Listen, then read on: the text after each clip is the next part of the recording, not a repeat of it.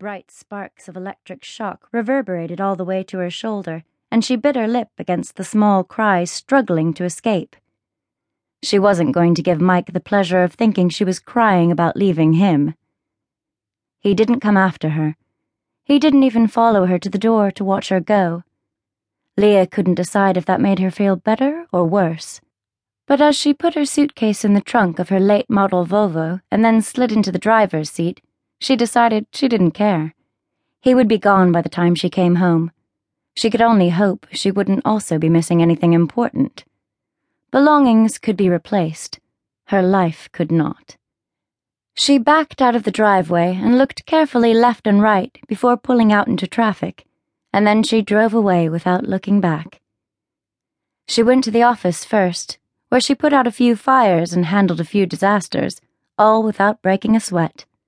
It gave her something to do, that was all, and Leah appreciated the distraction of a hundred daily tasks to keep her from dwelling too long on what had happened at home. By midday, she had no excuse for hanging around. The Harrisburg Hilton was only a few minutes away from the office. She wished it were an hour, a day, a month's journey. Instead, she found herself pulling into the parking garage before she'd even had time to cycle through a full playlist on her iPod. She didn't get out of the car right away. She sat with her hands folded in her lap and her eyes closed, listening to silence, thinking, for the first time in a long, long time, of nothing.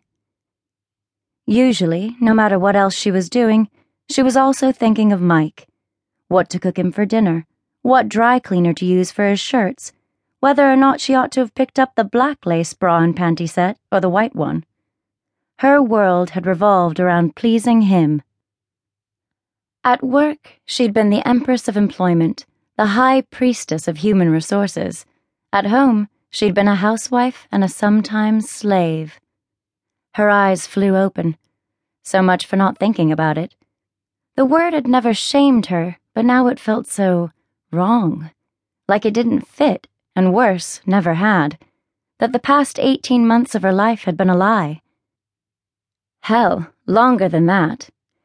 If she really wanted to turn on the brights and get out the tweezers to pluck out the splinters left behind by the disintegration of her disastrous relationships, she had to admit that Mike had only been the last in a series of mistakes. Hopefully, she thought as she grabbed her bag and got out of the car. He would stay the last.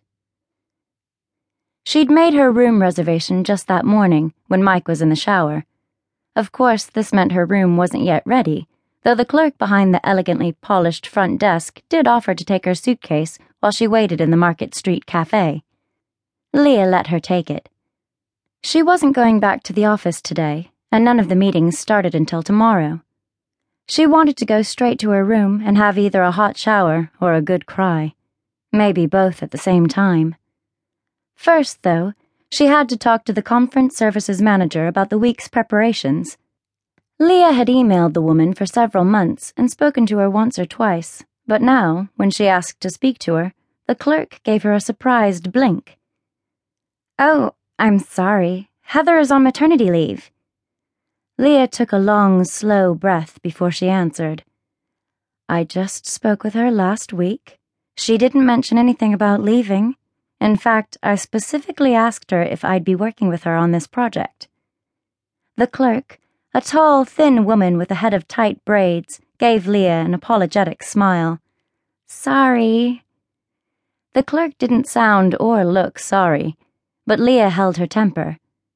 Did she leave a replacement? Hmm.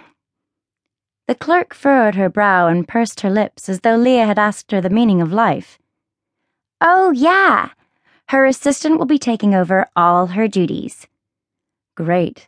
Can I talk to her assistant then? Leah managed not to grind her teeth. She even managed a slight smile. Not a big one, just enough to make it look like she wasn't ready to say a dirty word. Or three. Oh, sure. He's around here. The clerk looked around as though expecting him to jump out from behind one of the potted palms. I can page him for you. That would be great. Never let it be said that Leah Griffin didn't know diplomacy. The clerk picked up the